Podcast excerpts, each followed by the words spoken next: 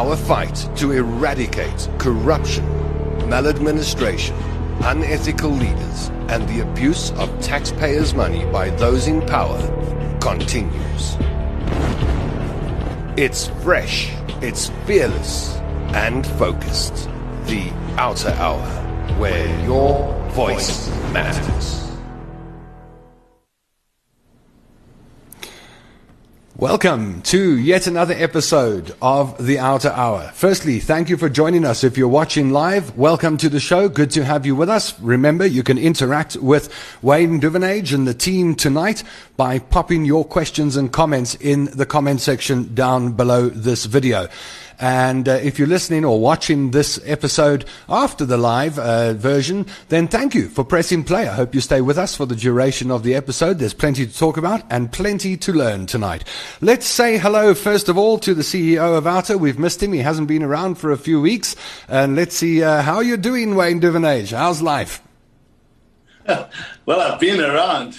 Just haven't been on, on, on OUTA Hour, maybe. Yeah, look, uh, life is hectic. I think for many people, uh, it's it's quite frenetic. It's uh, but there's a lot of good stuff happening, and we'll reflect a bit on that uh, in tonight's show. Um, but yeah, the, the, the OUTA team is extremely busy doing fantastic work. It's been a, a very busy two weeks, and we'll share some of that with you.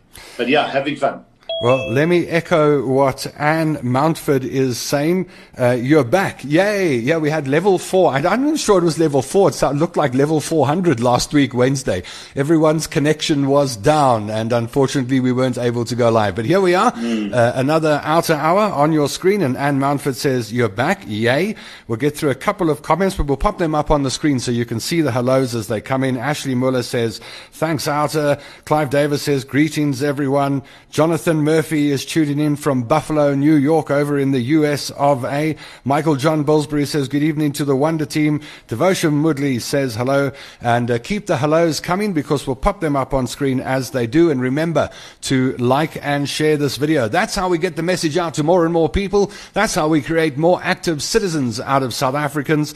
It's very, very simple. Where you see the like button, hit it and hit that share button and tell your friends about OUTA Hour. Uh, man in the lines down below the video tonight is Head of Comms Marketing for OUTA, Samantha van Nispen, assisted by Ivor Cleary. The show's put together by Benele Sinatla. On the menu tonight, we will be talking about e-tolls. What's the latest? We'll ask the man himself, Wayne Duvenage, uh, on the latest news on e-tolls. There have been some developments this week, and we'll update you on that. We will also be talking about the National Youth Development Agency and finding out what OUTA's position is on public service appointments and political interference therein. Uh, Asavela Kakaza will bring us up to date on the Auditor General's COVID-19 report, and then we will talk about the ruling party's um, the ruling party's measures that have been taken recently to combat corruption inside the party and inside government. Uh, and we'll ask Wayne Duvenage to uh, give us OUTA's opinion on what we've seen happening with the ruling party and its response to corruption lately. So, welcome to the show. Let's get to it, shall we? And start with uh, an update on e-tolls. Wayne, uh, just recently, SANRAL uh, put out a, a, statement. It was in the news that uh, because people, and I hope I've got this right in a nutshell, that because people aren't paying for e-tolls, it has compromised the finances of SANRAL. What is your position on that, Wayne? Or your response? Yeah, Tom. Um, I, I, think what's what's important is that uh, you know e-tolls has been uh, our, our, our, initial project. It's been and it still is a, a very big project for us.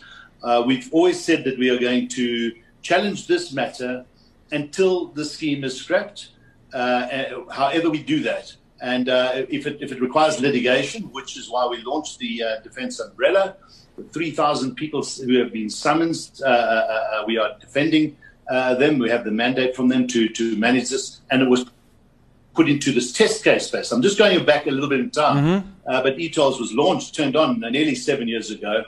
And and prior to that, there was a was a massive fallout between society and, and SANRAL on this. Uh, and despite all the advice and civil society's feedback, political parties, unions, everybody, that this was a big mistake, they decided to go ahead nonetheless, thinking that an aggressive approach would intimidate people into paying for something that was, as we've always deemed it, grossly irrational, very expensive, administratively cumbersome and unworkable, and finally fraught with corruption because the roads cost twice the amount they should have, and the e-toll tender uh, for the collection process was 61% higher than SANRAL told us what the uh, winning tender came in at. Uh, and, uh, and, so the difference between the actual contract signed was 61% higher. So massive uh, uh, uh, reasons, many reasons why civil society had every right and OUTA stood there with civil society def- to defend their rights, not because we don't agree with the technology, not because we don't believe in user pays.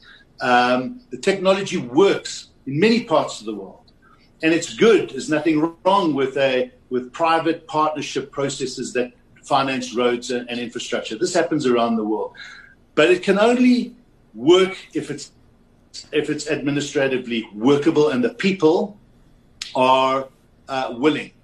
If there is no willingness by the public because a they have been ignored in the decision, they were not consulted, uh, the, the, the, tariffs are too high, it doesn't make sense, it doesn't work, they cannot participate, and many can't.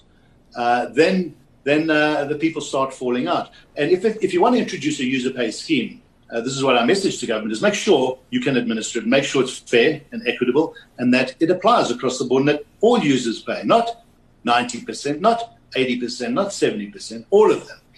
But so, so that's the one side on, on, the, on, the, on the workability. The technology works in certain environments. In this environment, it didn't. Uh, and, and, and then you have all of this, the, the, this corruption that we're talking about.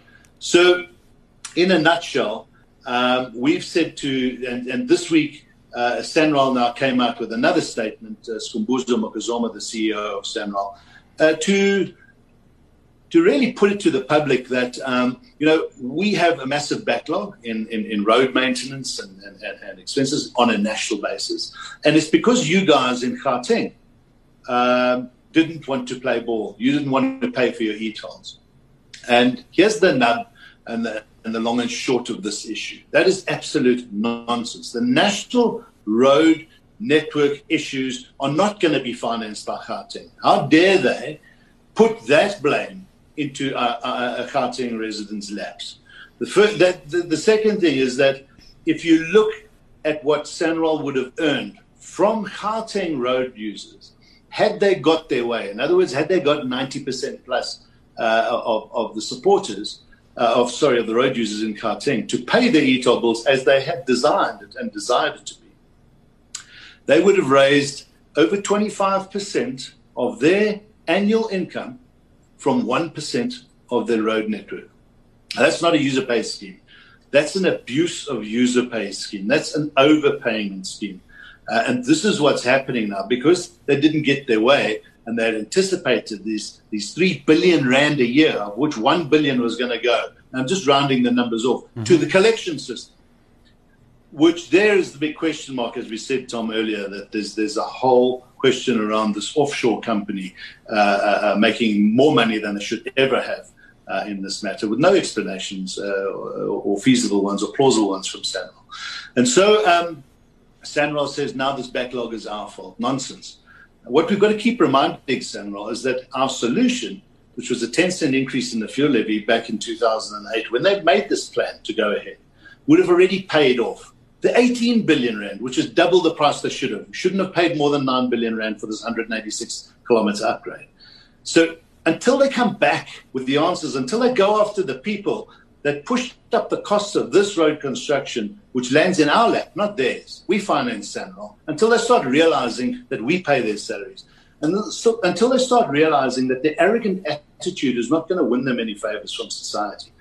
Uh, and, and, and, and this week, you know, you heard Skhumbuzo Macozoma giving a lot of lip service to we are doing what's best for society. Well, that's nonsense. If you just go and speak to the Amadiba um, community down in the uh, Wild Coast, what SANRAL's trying to do uh, in, in, in, building a toll road right through uh, their, their, their, their, homelands and their areas where they live. And the community there has shunned the system. Uh, and then he says, no, we're, we're, uh, we, we're uh, doing things in line with community desires. It's, it's just not true, and certainly not in the Gauteng matter. And we've had other complaints about it. Here's another issue we've asked SANRAL is can we see the numbers and the figures on the long distance toll routes, the three concession routes? And they don't want to give that to us. We're going to court on that. It's so sad that this information we're entitled to, they don't want to give it us. So this lack of transparency, uh, they have the audacity to tell us that, that they're working with society. That's nonsense. And we'll get onto the whole concessions. We've spoken about it before, their developments, and we'll talk about that in another show. But we believe that there are private companies getting extremely rich where they shouldn't be, and uh, we need to get the information to, to, to unpack that. So, the long and short of the e-toll developments at the moment is that formally or officially, the plug hasn't been pulled. Officially, our court case, which we were waiting for SANRAL and ready to go to court on the test case, mm-hmm. that would then spill out into defending the 3,000 plus motorists, some of them big uh, companies with multi-million rand outstanding e-toll bills, uh, but many, many ordinary citizens between 10,000, 50,000 Rand, 80,000 Rand outstanding. That case, we were ready to go and defend. And then in March last year, just before the elections, the pres- uh, Ramaphosa, the president, tapped them on the shoulder and said, stop, you know, fighting with the citizens. Put a hold on this uh, uh, summonsing and litigation. Find a solution will uh, he'll toss he tossed uh, Mbalula, uh, Fikile Mbalula, the transport minister, to find a solution, and to find one within two weeks. That was in the middle of last year. Well, here we are, beyond the middle of this year. Uh, they still haven't got the solution. So the scheme is just limping along. Uh, the compliance levels have dropped now below 20%. They're now only earning about 40 to 50 million rand a month, uh, as opposed to 300 million. Uh, and, and, and we will stay the course and we continue to tell the public the quickest way to kill the scheme is when that the money, the 40 to 50 million rand they're still getting, will go below what they need to pay uh, for the collection process. When it gets there, then SANRAL will have no choice to pull it. But until then, and we know that car rental companies, a few, a few corporates who don't like fighting with government, uh, and uh, and a few government departments are paying tolls. The rest of civil society have said we are not participating. Wayne, as you mentioned, towards the latter half of last year, we South Africans were told that uh, government would come back with a response and a solution to e-tolls. Have you heard anything from the transport minister in the last, well, it's almost a year now? Uh, and if not, what do you make of that? Yeah, well, we, we, we met with them. They wanted us to give our input. We did. We put a, we updated our, our position paper. We, call, called Beyond the e-toll Impasse um, it's, it's on our website. It's a very uh, comprehensive document with a lot of uh, research that we've done and solutions. So we're not just an organization that throws uh, stones at government. We provide solutions. Um, and, uh, and I think we opened their eyes because what, what amazed us, Tom, and this is, this is what frustrates us, is us meeting with various uh, people in different parts of government, treasury, and, and, and other areas who were putting questions to us about how can we cancel this this contract. The the penalties are too big, and we had to remind them and say there are no penalties. The contract has expired, and these are officials that were arguing for why e-tolls has to stay in place, and they had completely the wrong facts, completely. So when we engaged with them and showed them our our, our solutions, our options, um, the hybrid of options that are available, the real issues. Uh, they were awakened to the fact that actually the solution is there and is already being applied because government has already been giving SANRAL the funds to cover the shortfall in the bonds that they weren't getting from e-tolls. And so, so, so exactly what we asked for. Take funds from the fuel levy, uh, increase it by 10 cents. They went and increased it over this period by 2 Rand and 35 cents by now. So they've got more than enough of that money. Um, obviously, the pandemic has changed things, but we must always be mindful of, of, of, the hindsight of where we've come from on this matter.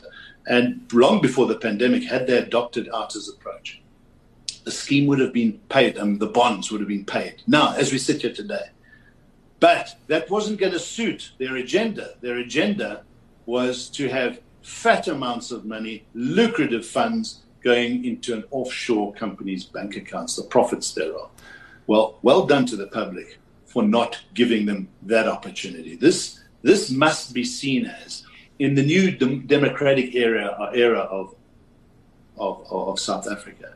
One of the biggest successes uh, as civil defiance, as a civil campaign to say to government, not on our watch if it is irrational, not on our watch if you don't consult as the law requires you to do, not on our watch when these schemes are just so cumbersome and unmanageable. Will we participate in schemes like this that are fraught with corruption? We will teach you a lesson. And society has done just that. And, and we must commend the people for standing strong. When you mentioned the uh, offshore company and uh, the contract that expired or, or came to its end, uh, mm. any word on what's happened with that contract? Well, so what happened is it, it came to an end in, in, in, five years after operating. So the end of uh, well, they started in December 2013, so 2018 uh, December. But there was a clause uh, that government and the government laws allow them to extend the contract for another year, which they did but they had another proviso that it can be two years, they extended it by one year. And then they, last December, because they hadn't found the solution, mm. they just extended it again. So, electronic tolling uh, company, ETC, uh, it, was the, is, is the uh, uh, operator of the system, uh, and it's been running by December this year for seven years. Now, they can't extend it again. And if you're going to put a tender out for this scheme, you do it a year in advance. There's three, four months left so everything points to the fact that they've got no choice but to pull the plug. They can't rush out and tender for this uh, uh, system. It takes years. People have to really unpack and, and, and to take over the system if, if the current tenderer, uh, current service provider loses and a new service provider comes yeah. in. So everything points to the fact that there's just there's just no willingness and appetite for governments to to even think of extending. Well, they can't. Uh, so it's dead. If, if, but, the, but, if, but if, it's running. Yeah, if the appetite uh, not to extend for five years is it's not there, why has e-tolls or why have ETOLs not been scrapped? Well, that, that's our question. We they should have scrapped it. They were about to, Tom. By the way, uh, just before uh, President Ramaphosa came on in the middle, towards the end of March this year, to announce the pandemic and the lockdown. The weekend before that, um, all the announcements were coming out from government, from uh, from the ANC, uh, the, the, the, the, the provincial ANC, because they were getting ready. They obviously had inside information that the scheme was going to be, uh, the, the alternatives were going to be put in place. Mm. And the ANC obviously wanted to claim kudos. This was all their work and doing. So they were ready. We could see the statements were coming out from the province saying, you know, the, the end of ETOL's announcements are due this weekend and uh, obviously the pandemic got in the way. So, so now we've just kicked the can down the road for another six six months. Wow! But we do believe there is going to be some, some announcement shortly. Wayne, let's get to a couple of comments and questions from our viewers. Uh, Rachel Fisher says, hello from pretty Pretoria. And it does get pretty this time of the year when the jacarandas are in bloom. Clive Graham Beckett has the question he asks uh, every, every episode, actually. Anybody gone to jail recently? And I'll rephrase that. How much closer do you think, or how are we close to seeing arrests or prosecutions by the NPA? It, it, it, is it coming, Wayne? I mean, it's, once again, it's, it's a waiting game for citizens of South Africa. Yeah. You know, I, I, want to talk about that at the end of the show when we talk about what the ruling party's uh, uh, rhetoric is lately, uh, what the signs are uh, around um, uh, moves in that, that direction. But uh, Clive's right, you know. no big fish have been arrested. Been a number of people around the country, Mangaung, some some some arrests taken place uh, recently uh, there with five government officials. So things are happening, uh, but but not to the extent that we want. But that's not any reason to to to have this doom and gloom attitude because uh, we believe there, there are moves afoot right now. But we'll talk about that at the end of the show. Sure. Okay. So, Clive, stay with us till the end of the show, and Wayne will answer that question. Ernst Khan asks, why do some people still pay e-tolls? I know we've asked this question before, but we're, we're, we're years into this, and, and, and most people aren't paying. Why are there still some people paying e-tolls? So, so largely the 20% that are paying are largely corporates. Uh, and I'll explain to you why to be on the procurement lists of government, especially when it comes to uh, road infrastructure. Um, the car rental companies and big corporates who own them, such as the Barloworlds of the world, the Imperial Groups, uh, Bidvests, and so forth. They've just got a blanket policy. You will pay your e-toll bills. We don't want to uh, have government tapping us on the shoulder uh, in discussions uh, with them. Why aren't you? Got it. Uh, you know, why are you breaking the law, so to speak? Then there are a handful of individuals uh, who just believe, look, I don't want to get into trouble. I just, I'm a law abiding citizen.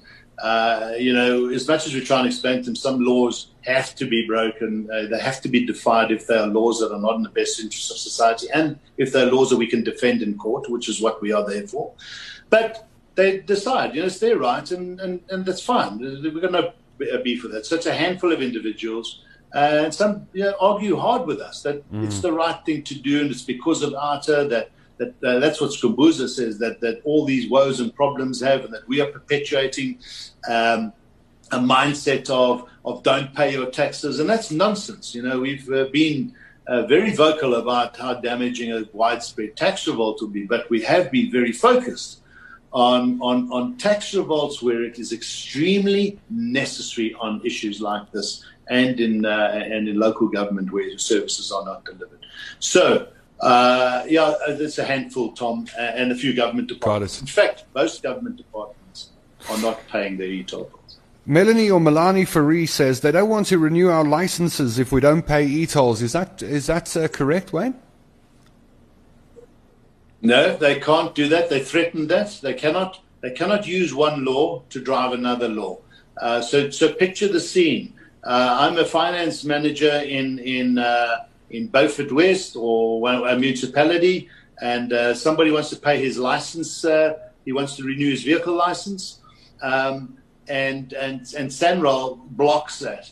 Now, my revenue in my town, as the mayor and as the as the operations managers in, in my town are being blocked because some car went through uh, this car or some family member of his who drove this car went through one or two toll gantries and that bill is being disputed and we know that lots of bills are incorrect because of clone number plates.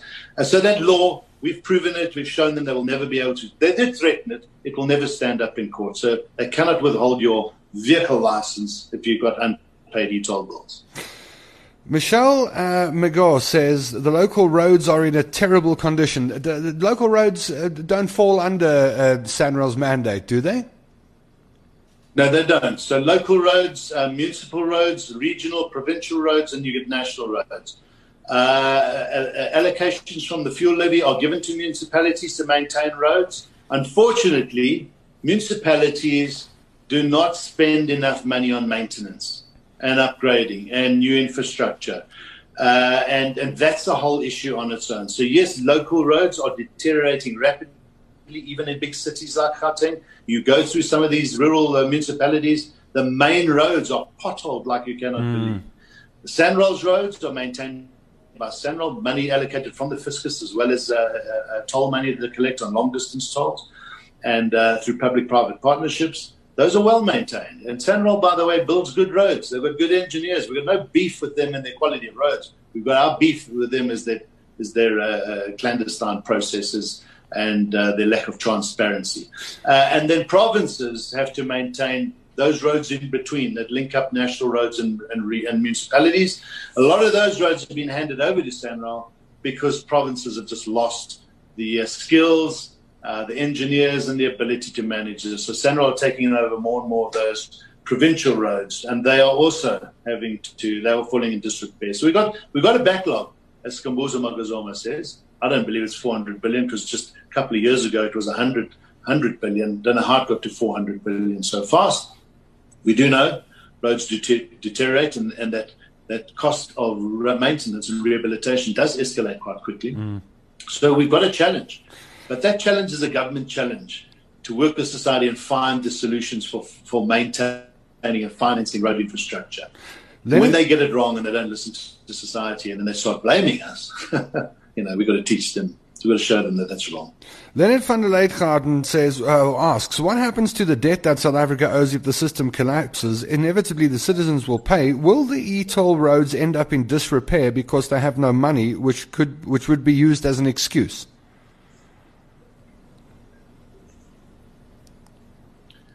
So you were breaking up there, Tom. I think you're a bit frozen, but I, I, I got part of the question was what happens to the debt? Yes. Well, the debt is a is a sovereign debt. It's a SANRAL debt. They went out and got bonds. They got bonds from CIPC to um, uh, to, to to finance uh, the, the the the road upgrade, uh, and they were going to collect Okay, and I think we lost Wayne there for a second. Hopefully, for just a second. We'll see whether uh, he comes back. If not, we will reconnect somehow. Uh, in the meantime, uh, we've got Matt Johnston, who is on board. Matt is the Parliamentary Engagement Office uh, Manager for OUTA, and we're going to discuss NYDA board appointments. For those not in the know, Matt, uh, and welcome. Uh, what is uh, the NYDA? What is it, and why does it matter, the NYDA, for OUTA and for South Africa?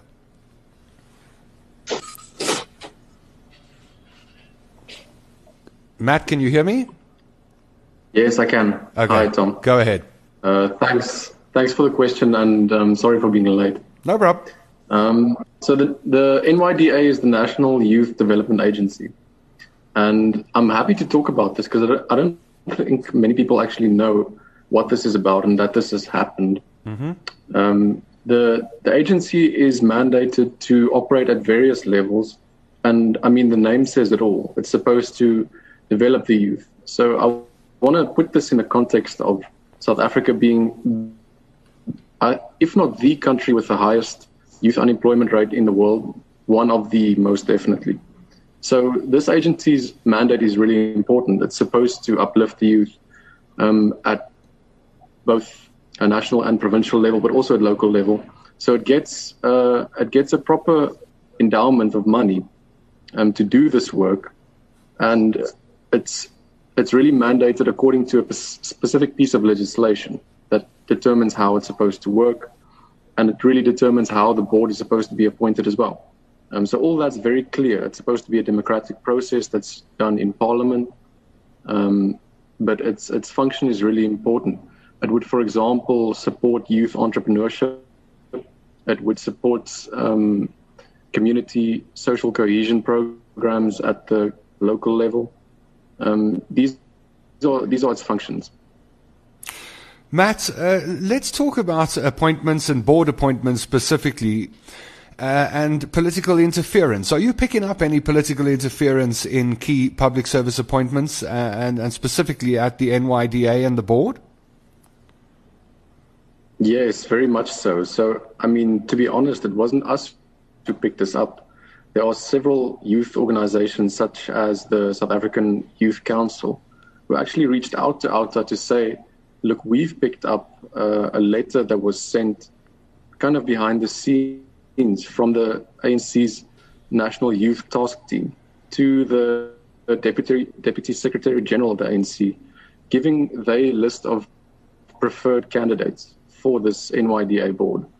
Now, like I said, there's a specific piece of legislation that governs how this board is supposed to be appointed, and it's, it's quite specific, and it's supposed to be a kind of a transparent process in Parliament. They get a list of many candidates in this, or at least um, applicants. In this case, they got about 600. And this was in January this year. And ultimately they went through the motions, which has to be quite a thorough process of shortlisting. Um, the criteria that were used for the shortlisting is all contained in a report that was published in Parliament earlier in, in August. And it really it seems to be very specific and, and honest in the way it operated. And, and I want to say it's a particular committee in Parliament called the um, Portfolio Committee on Women, Youth, and Persons with Disabilities. And I'm saying this because you know they they function is really important they really represent vulnerable groups in society yes and in their report they indicated that the process for shortlisting these candidates was really transparent it was lawful it was ethical um, and it was done with integrity. You know they use these kinds of words very specifically. And despite that the south african youth council came forward and said yeah we've seen correspondence that happened basically in the middle of this um, process, um, showing that ultimately the portfolio committee came to the same list of preferred candidates that the ANC's National Youth Task Team had put forward. You know, and this this obviously suggests that the the list of candidates was preempted and the, the appointment process wasn't based on merit, but rather based on the ANC Youth League's preferences. And that's that seems to be in contravention of the legislation that governs how this thing is supposed to work. What are your comments regarding Parliament's failure to abide by the law, uh, the laws it makes? I mean, you know better than anyone else that uh, they are our law-making body. Uh, are, are, you saying that they're not abiding by their own laws, the, parli- the parliamentarians and Parliament? Well, Tom, you know, it's it's a very serious allegation to make, and it's not my it's not my judgment to make. Um, I think this is something that should be tested in a court of law, and as things stand at the moment that's exactly what's going to happen. So, as I said, um, some people have already raised this issue, have brought legal action to say, you know, this committee has contravened this act. And I, I want to just generalize this because it's an important issue that people should really be talk- talking about. You know, Parliament is supposed to be this institution that embodies integrity, that stands for the people. And I mean, at least if you, the producer of rules in society, then you should abide by them. And if you don't, I mean, that's that's indicative of a very sick society.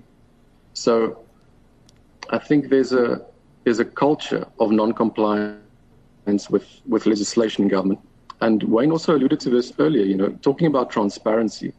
People often actually say that OUTA as as someone who or an organization who is opposed to e-tolls actually promotes non-compliance.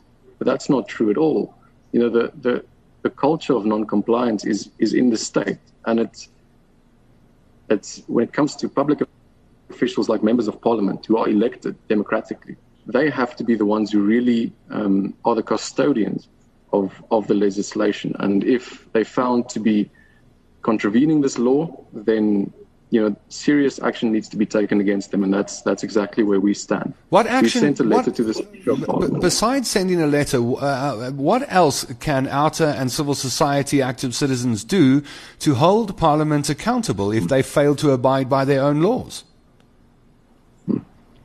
So, I mean, that's a very tough question, and it's something that we're working on every day. And it's tough because uh, Parliament is, in a sense, immune from interference from the executive arm of government and the judiciary as well. So there's very limited action that, that a court can bring in terms of how Parliament does its work. Parliament is really only accountable to people and to the electorate, you know, to people who voted for them to be there, but to the public in general. So what we can do, and I mean, having this conversation with you is very, very useful.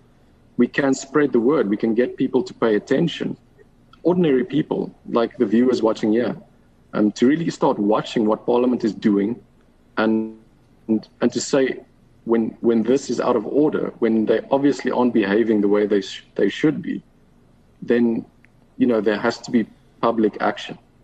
Um, we've rallied in front of Parliament several times. The organisations who actually make it their business in Cape Town to to go and protest in front of Parliament to give them a very clear message to say that we mm. are dissatisfied with the way you are performing, with the way you are conducting yourselves, because you are accountable to us, the people.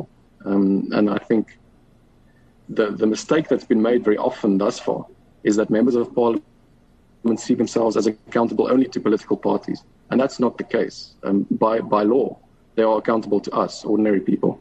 And we should hold them accountable, not just organizations like OUTA, but people in general. Sam and uh, Ivor asked the question if any of our viewers have ever engaged with the NYDA. Uh, Kenny Chekisomol said no. However, Devosha Mudley said yes. And uh, OUTA asked, and how was your experience, Devosha Mudley? And Devotion said, very political and not transparent. Is that uh, is that indicative of, of, of, of, what you, you, you see and, and, uh, and uh, experience when it comes to the NYDA? Absolutely. I mean, this, that's really the essence of, of the complaint we have at the moment. Um, they really have to be um, accountable to the youth. And part of the, the, the law that I referred to, you know, that governs the way that the board is supposed to be appointed, it also says that in this appointment process, there needs to be um, involvement of the youth, which is its main constituency. Yeah. Kind of, it's it's the sector of society it's supposed to benefit, and it can't be that only the the youth organization of a single entity or a single political party determines who is actually in charge of how the resources at the NYDA's disposal is is used and that's our main point of contention.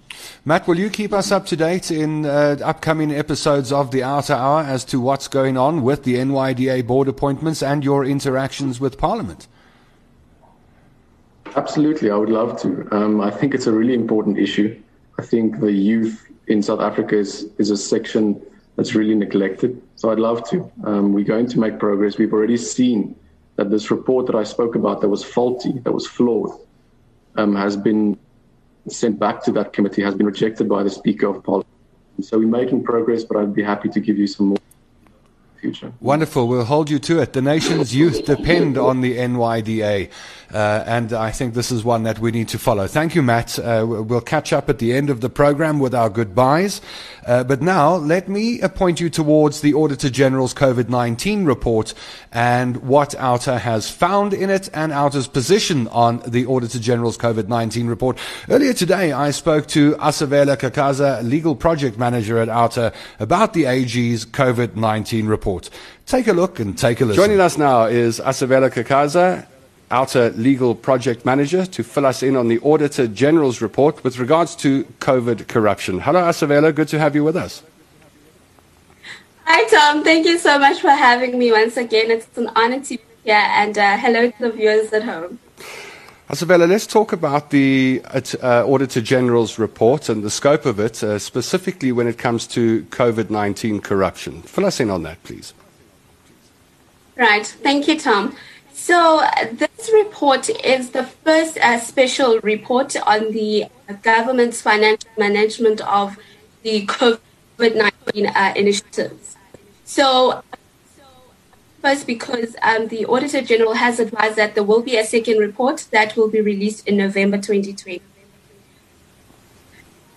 So, what happened here is the government gave an instruction to the Auditor General to conduct an of government's COVID 19 initiatives, and in particular to look at the 147.4 billion which was set aside for these COVID 19 initiatives. So, what has done is to group these initiatives into three broad categories, and the first one being the payment of benefits and to relieve um, the economic and social distress. So, that includes the UIF, the payment of 350 rands to the unemployed. Um, the second category includes the procurement of uh, personal protective equipment, PPEs, commonly known. Um, so yeah, that's the second category. And of course, the last category is the frontline initiatives that were introduced to uh, protect against and to manage the impact of COVID-19. So unfortunately, um, the um, has found that across all these three um, categories, there have been fraudulent activities, and there are people who benefited who are not supposed to benefit. And yeah, there's been abuse of these funds. So it's really frustrating. What are the reasons given by the Auditor General that led to the mismanagement of COVID 19 relief funds? Right. Um, well, the AG speaks to quite a number of reasons, but I think the few that stood out uh, to me were the first one being the information technology systems that were used by government were apparently not agile um, enough to uh, respond to changes required. So we all know that um, you know COVID happened in a sphere of moment, and uh, the government required to respond as quickly as they possibly could. But apparently, during that process, there was lack of validation, there was lack of integration and sharing of data within the government um, uh, platforms, which led to people who were not entitled to receive benefits and grants receiving them, and the authentic applicants being unfairly um, rejected because of outdated information. And um, the other reason is that um, pre existing deficiencies within the supply chain management uh, uh, um, processes of government. So apparently that also contributed because, especially after the introduction of the emergent uh, uh, emergency procurement uh, uh, um, processes, apparently that helped in amplifying those deficiencies. And uh, the auditor that there were, you know, unfair processes that were followed and there were fraudulent activities there as well. And there was just utter neglect of supply chain management policy. So that means that your PFMAs, your FM, MFMAs were not followed, and people just did as they pleased. And apparently, people also didn't keep proper records. You know, there were no proper records. Um, there was lack of control. So it, it, it it's very messy from where yeah, I was going to describe it using that word. It sounds like a mess. What does OUTA make of the AG's uh, report, and what is OUTA doing about COVID 19 corruption in general? Uh, we welcome the report of the AG, um, especially as far as it speaks to um, the fact that the AG will be working with other law enforcement bodies such as the SIU, the Hawks, and uh, uh, the uh, Commission, uh, the Competition Commission, the protector, just to ensure that are implicated are held uh, are held accountable. Um, and I mean, be that as it may, we also want to call on other law enforcement bodies, especially the NPA. We really do need the NPA to step up this time because I mean, we have all this information and all these reports, and yet no one going to jail. Because I mean, Tom, this happened, this corruption and maladministration happened during a pandemic, you know, a time where people's livelihoods were compromised. People were losing jobs, businesses were shutting down, and yet people still found opportunities to steal. I mean, clearly society needs to be protected against people. And um, yeah, so we want the NPA to step up, prosecute, and want to see them in jail. And um, as OUTA, we are pursuing our own COVID 19 project.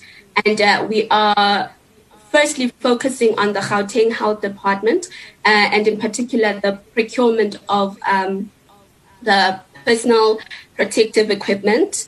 Um, so we are currently investigating that, and as soon as we're done, we will be applying our because we're also doing legal research on the side.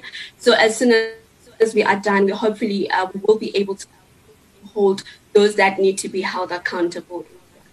So yeah. Fantastic. Thank you, Asavela. And as always, thanks for joining us on OUTA Hour. Thank you so much for having me, Tom. This was lovely. Asavela always makes me smile, I can tell you, uh, and she brings great energy to the show. Thank you, Asavela. Wayne, just a quick question for you uh, relating to COVID 19 corruption. Uh, are the wheels at OUTA turning when it comes to the investigations uh, and the spotlight being shone on, on COVID 19 corruption? What are you uncovering?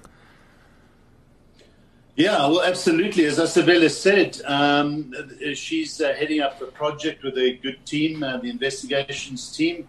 We take the information, we're now getting additional information, we put it into our, our search engine. We've got a, a special um, platform that has been developed for us, uh, which we use, by the way, where all our uh, corruption information goes into. The Gupta leaks are in there and other leaks and hard drives of of, of, of other organizations uh, that we've uh, been managed to secure. And when we start putting all this information and start searching, it's, it's a powerful search engine and, and tool that we use to uncover uh, uh, what's gone wrong. So, for instance, we can start seeing the layers of the different companies, the directors, how they link to other organizations, whether they are in government, out of government, and uh, and, and, and this this uh, um, forensic uh, investigation process then helps us to build uh, cases and show the big red flags uh, that we then hand over to the authorities. Now, remember, Tom, there's only so much we can do. We are not, we, do not have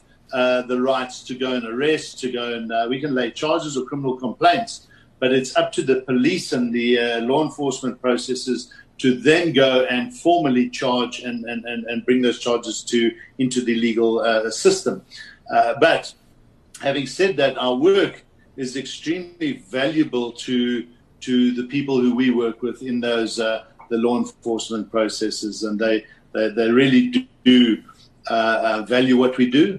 uh, and, and, and are happy to allow us to ensure that we can give them valuable information and build cases, by the way, and, and almost literally uh, do their work. And we do a lot of this so that they don't have to um, go and spend a lot of time in trying to learn some of these systems. Uh, and I think this is a good example of society uh, working hand in hand with government to find solutions. Wayne, let's move uh, on to that, uh, or into the area of accountability and prosecutions. Uh, and direct, I'm going to direct you to a statement that was made on the OUTA Facebook page this week in response to the ruling party's announcement that members facing charges for corruption or serious crimes should step aside and face the party's integrity commission. OUTA has said that's a significant step in the right direction, but it doesn't go far enough. Why not? Well, before I get into that, Tom, um, and I'll come to that now, I just want to catch up on the NYDA discussion sure. that you had with, with, with Matt. The reason that this is important for us to challenge this is, uh, and what Matt was explaining, uh, this cadre deployment happens in these organizations and institutions where funds are allocated. This organization, the National Youth Development Agency, gets uh, close to 600 million rand a year.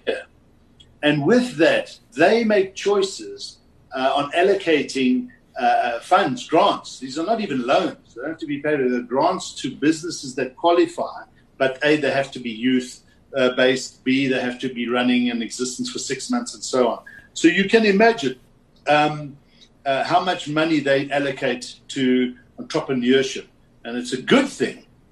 But when when uh, when that organization gets hijacked, like like the uh, uh, the National Lottery Commission and other areas, that's when you see the money not going to where it should go, uh, and that's why it's very important uh, that that that we keep our fingers on on the pulse. And this is the modus operandi in so many of our government institutions. But Wayne, if another political party came into power at the next election, surely we could expect them to deploy their members uh, into uh, government positions. It's a it's a natural thing that political parties w- would do.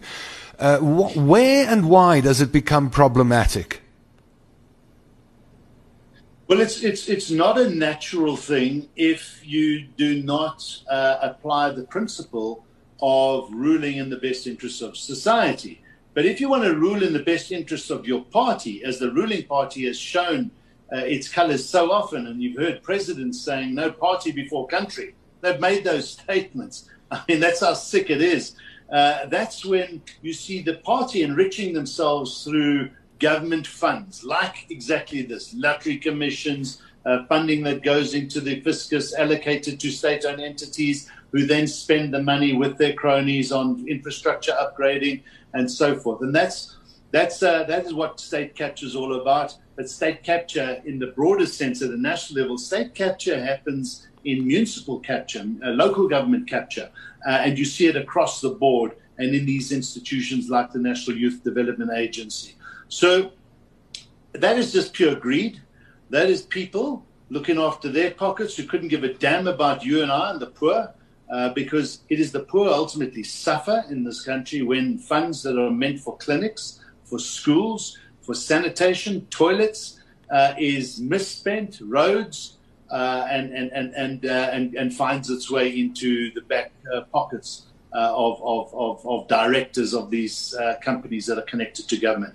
Now, if, you know, whatever political party gets in um, to power, if, if it is a political party that that sticks to the rules of governance as it is set up in our amazing constitution, is powerful, uh, and within the laws of the land, then I can assure you this country would be an incredibly amazing country because, uh, you know, we've heard the money numbers bandied about, but uh, the estimations are about half a trillion rand, 500 billion rand lost, lost to maladministration and corruption over the last number of years imagine, just imagine what we could have done. That's that's um, you know almost half, uh, uh or certainly over a, third of the of the annual national budget. Uh, a lot of money uh, could have got to the right areas, and and that's the that's the sad reality. I'm not even talking about wasteful expenditure.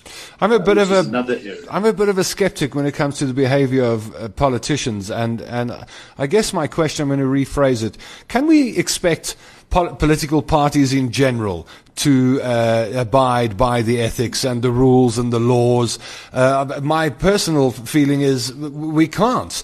Uh, if we can't rely on political parties to behave ethically, what needs to change within our system and procurement pr- processes and laws to make sure that they, they, they do not behave like hmm. this?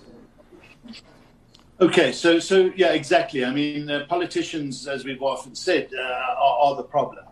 Um, and if we can if we can hold government to account, if we can ensure that uh, the participation, the citizen participation processes are, are streamlined and efficient and, and, and, and upheld, if we can ensure that there is transparency and accountability, then you start to see the uh, flow of money going in the right direction. And so, what happened in state capture, and this is the headache we still sit with, is that government deliberately, under the Zuma administration, hollowed out the institutions that A, uh, enabled the law enforcement processes to take place, uh, B, uh, covered everything up uh, and, and, and, broke down the mechanisms of transparency, and obviously accountability couldn't take place if, you, if, if the if the uh, if, if, the criminal justice system was was compromised. So let's go back because what we are seeing, and this is what we wanted to talk about, is um, is finally you see a president who's now saying we, we just cannot continue like this as a ruling party.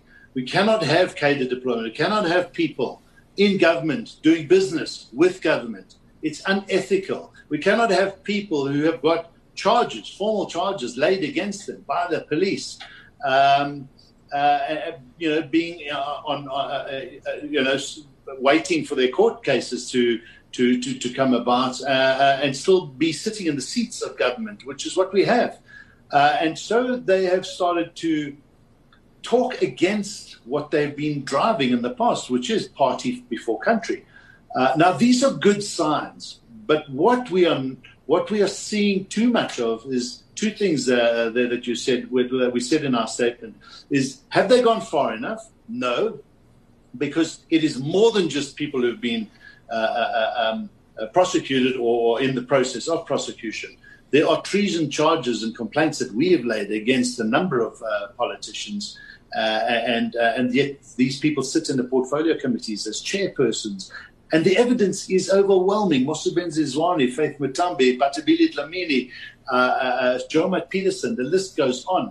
Um, these are the people that we want to see uh, the action being taken against as well. However, there was a second element that I, that I wanted to say, and that is that it's all very well to, to, to have the rhetoric and the lip service, but, but until they start doing it and meaningfully, not one or two uh, Bongani Bongo and, uh, uh, um, and, and, and a couple of others that have had to step down, like a Gumede.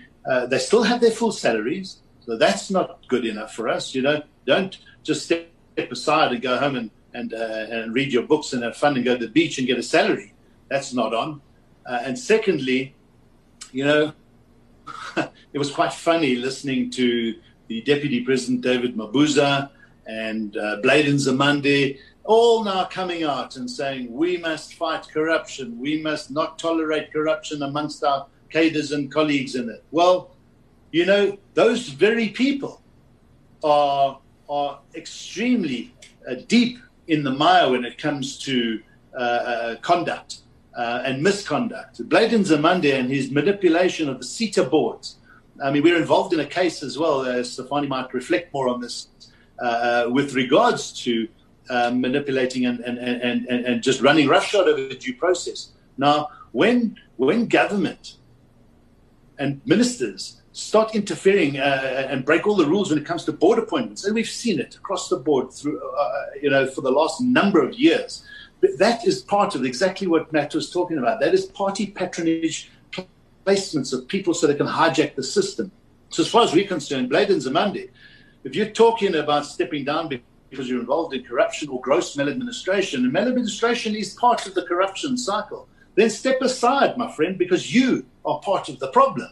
as is David Mabuza and others. So, so you know, what government is doing, or what the ruling party is doing, is climbing onto this anti-corruption bandwagon through lip service, nothing else. You know, it's okay for you to Blade and uh, and others to say, yes, we must stop this corruption. But what are you doing about it? What are you, as a ruling party, seriously doing about it? Besides one or two uh, uh people, I mean, you saw in the media today and yesterday the VBS uh, uh, uh, people who have been seriously charged. Mm. they are deep in the shit. Or, or, or, shouldn't say that, but deep in the mire. They are problematic on that matter and yet uh, they um, they're back at work earning salaries. That's not acceptable. Ruling party, what are you doing? Lip service. It's not good enough. So, in one sense, it's good that they they're upping the rhetoric.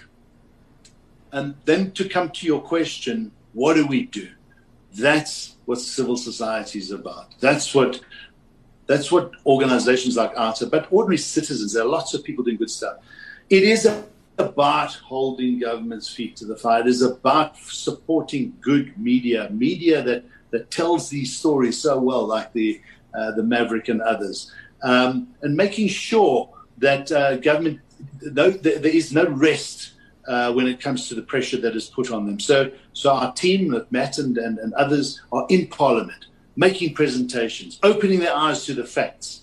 Uh, those cases and those projects that we have and as you heard, Asavela, the, the stuff that we're doing, it takes a lot of time. It takes a lot of effort to put together and research and put together hard facts and, and arguments, good arguments. And I can tell you, and if you ask Matt, uh, behind the scenes, we get a lot of feedback from MPs thanking OUTA for for saying it as it is, for for for not uh, playing the man, but playing the ball, playing the real issue and not being emotional about the, the, the, the stuff and, and, and being factual about it. So when, you know, I've always said, and, and Stefanie and I were chatting about the other day, and we say, you know, often people say to us, but, you know, you're not getting anywhere. Well, we disagree uh, because you've got two options. You can do nothing, and then we will get nowhere. And this country has got amazing, amazing reasons why you need to fight for the for the to fix it. Uh, and the progress is there. It was certainly not there while during the Zuma era, but the seeds and stuff we did then are now coming to the fore. And, uh, and, and, and, we can see the energy of a number of those cases uh, taking root in the criminal justice system. The, we saw recently Anoj Singh. Those things are going to be going into, uh, uh with the SAICA uh, um, uh, result against him, the, the ruling against him. That information now finds its way to the NPA, the Dudu Myeni matter, and so many others. And, and, and I think you know you've got to have the tenacity and the resilience to stay the course when it fight when you come to this fight. It's not uh, going to happen overnight, but but we know that big things are coming. And uh, well, I wanted to ask, wish... I wanted to ask you about that and make the final question one of our first questions from Clive Beckett, and, and many viewers yeah. asked this question. You you know more than we do. You liaise with organs of state, and and and you're busy all day long uh, when it comes to corruption and corruption busting. Uh, do you believe we're getting closer to seeing big arrests, uh, arrests that w- that will yes. make the headlines? Yes, Absolutely. Um, and uh, and I've been saying this for some time, and I also get frustrated. We many people get frustrated, but nothing's happened. Nothing's happened. But the the signs of, of, of things to come are happening. The Transnet and Eskom cases are complex. They are very widespread. There are many ways to tackle them. You can go very focused and narrow, individual by individual. You can go wide um, depending on which way you go, and, and, and this is again the NPA's decisions and the independent directorate, they've got to make the decisions on how they tackle them. The wider they go, the more complex and, and, and time consuming they are. Nonetheless, it's their work, but need they need to be supported, uh, and, and, and that's our, our role. But you must also understand that we're not just about that. Uh, if you look at the challenges that we're bringing on the the Aurora case, we've spoken about that. SAA, we're engaging with the minister and, and others to make sure that your money, uh, taxpayers' money, is not used to bail out this entity to the extent that they think they want to, if they want to still be a state owned company. that has to become a privatized company. Otherwise, we've got plans to do other things. And this this is just one of, you know, we've got about 86 projects still uh, that we're working on at the moment. Uh, 175, I think we've done in the last four years. So more than half of them are closed. Um, with an 80% success rate. Some of them are fast, some of them are long. Uh, it's just a mix of tackling this issue of wasteful expenditure and corruption through a quiver that is filled with different strategies, different tactics, different uh, uh, uh, methodologies. And when you add them all together, you have this organization that runs on high people energy. Uh, and it's and it's just overwhelmed at the moment because there's no shortage of stuff coming at us. You know what's sad, Tom? Mm-hmm. Is the amount of projects that are so good that we should be taking on. We just cannot get to them because there's just too much. And the, we're talking billions of rands. Um, so we have to be very careful how we select our, our projects because if you do too many, you, you go nowhere. Uh, and, and, and we've got to uh, also finish off some of the projects that have been taking too long because sometimes you just get to a, a, a stalemate and you've got to abandon some of these uh, projects and move into new spaces. But I must say that I'm positive about it uh, for a number of reasons. But the signs are there. If it wasn't, if if Tom Moyane was still heading up SARS, if if uh, if, if, if uh, Shaun Abrahams was heading up the NPA still, if, if Zuma or Dlamini Zuma or that cronyism faction was in power, uh, I'd be disillusioned, be extremely disappointed. I'd be depressed, like much of the psyche of this country. But we cannot allow ourselves to go there. We've got to get ourselves out of the hole. The hole got deeper because of this pandemic. The hole got deeper because of our downgrade. But we can get out of it. It's just going to take a bit longer. But we cannot not do anything. We've got to we've got to do something. And doing something is better than doing nothing. And there we'll leave the questions for the night. Final comments coming up from Wayne Duvenage uh, to you, the OUTA Hour viewer and OUTA supporter. But first, Matt Johnston. Uh, Matt, your final words for our viewers tonight. Uh, not much to add, Tom, except to say, you know, thanks for the opportunity and thank you for everyone watching. I do think that this is an important part of just doing something like Wayne is saying, is, is really talking about these issues firstly, so that we can actually rally some support, which we need to be able to do what we do. And the more support we have, the more we can do. So thank you very much to everyone watching and supporting us. Um, we will do as much as we can. Thank you, Matt, and a, a safe night. And a, we don't have to say warm night anymore now that the temperatures have gone up, but have a pleasant night. Matt Johnston.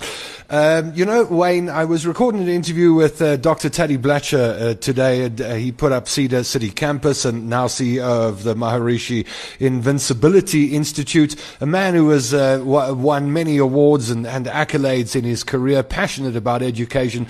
And one of the things that came through on that interview was how he spoke about some, some of our government government employees, civil servants, public servants who are so passionate about the work they do. It's unfortunate that when uh, corruption takes the front seat, a lot of the good efforts uh, of, of, people in government seem to take the back seat. Uh, so I'm, I'm just going to ask you as we, as we close tonight, what would your message be for the civil servants, public servants who are committed to fixing this country and doing a sterling job and, and, and, and uh, abiding by a, a, decent code of ethics, uh, as well as uh, our supporters this evening? Yeah, uh, that's a very good point, Tom. We tend to paint a brush uh, against government across the board. There, you know, it's it's a small percentage of roads that make it uh, tough, and and if we can hold their feet to the fire and change that, uh, ninety percent more. You know, I don't know what the actual figure is of government officials and and and, and people in, in in the administration are hardworking uh, people, people with good meaning. Uh, maybe there's more capacity building that is required, uh, but but yeah, they're not bad people. They want to fix things, and they're just hijacked and uh, and pushed aside and ignored by those who hijack the system. The few, the very few. So we must um, find those gems. Uh, and if we can root out the small percentage, if we can, if we make life difficult for them, if we can accountability, we can start turning if the transparency mechanisms which we are fighting for are in place to raise the flags before the money is spent, and these are the things we're working with on the anti-corruption forums and other uh, bodies that we sit on. Um, that's when the wheel starts to turn a lot faster. And COVID has has ex- exposed how many uh, how many flaws there are and I think got government to realize that this is not something they can ignore anymore. And that door we pushed wider and wider open. So so we're seizing these opportunities to to, to drive more efficiency uh, processes and transparency. And, and, and so let's build on that. Uh, let's be positive about the fact that the that the, the, the, the curve can go upwards, the prosperity levels can can grow. The fact that we've got a lot of debt to settle, the fact that we've got a lot of work still to do, is the uh, is, is, is the stuff that generally drags us down, mm. but because we allow it to drag us down. Let's look forward. History is something that we will learn from, but not get stuck in that space. Because if we do, then all we're going to do is drag ourselves backwards. Let's see and look forward as to what should happen.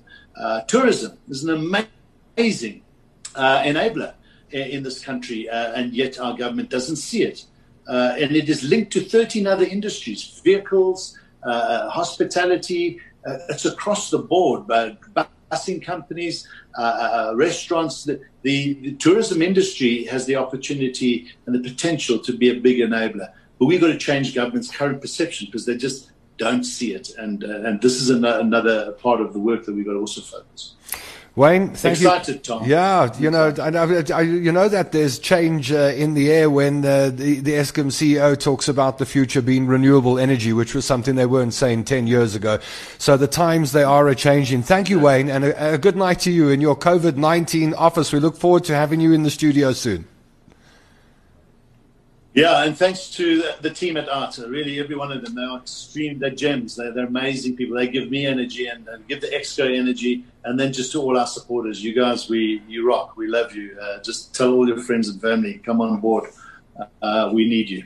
Cheers. Have a good evening. That's the CEO of OUTA, Wayne Duvenage, and you have open access to the team uh, at OUTA every Wednesday night at around 7 o'clock. Ask any question you like. Post any question, uh, comment you want in the comment section down below. But most of all, we ask you to like and share this uh, episode before you switch off your phone or your laptop for the night. Please do like and share it. I'm going to hold on to the belief, and it is a belief of mine, and I, I guess there are you know, many people who share this belief. I hope so. That, uh, that there are more good people than bad people in government, that there are more good people and than bad people in South Africa, and in the end, the good will prevail. The show was put together by Benele Senatla. Uh, the comms team at OUTA is headed by Samantha Van Nispen and assisted by Ivor Cleary. We will be back on your radio and on your phone, on your computer next week at around 7 o'clock. Make sure you tune in and uh, Join hands, South Africans, as we become active citizens together. I'm Tom London. I wish you a very pleasant week. I hope you make some money in the next seven days. I hope things start picking up if you're in business. I hope if you're looking for work that you find it. And I hope most of all that you and your family stay safe. Until then, I miss you already. Our fight to eradicate corruption, maladministration, unethical leaders, and the abuse of taxpayers' money by those in power continues. It's fresh, it's fearless, and focused. The OUTA Hour, where your voice matters.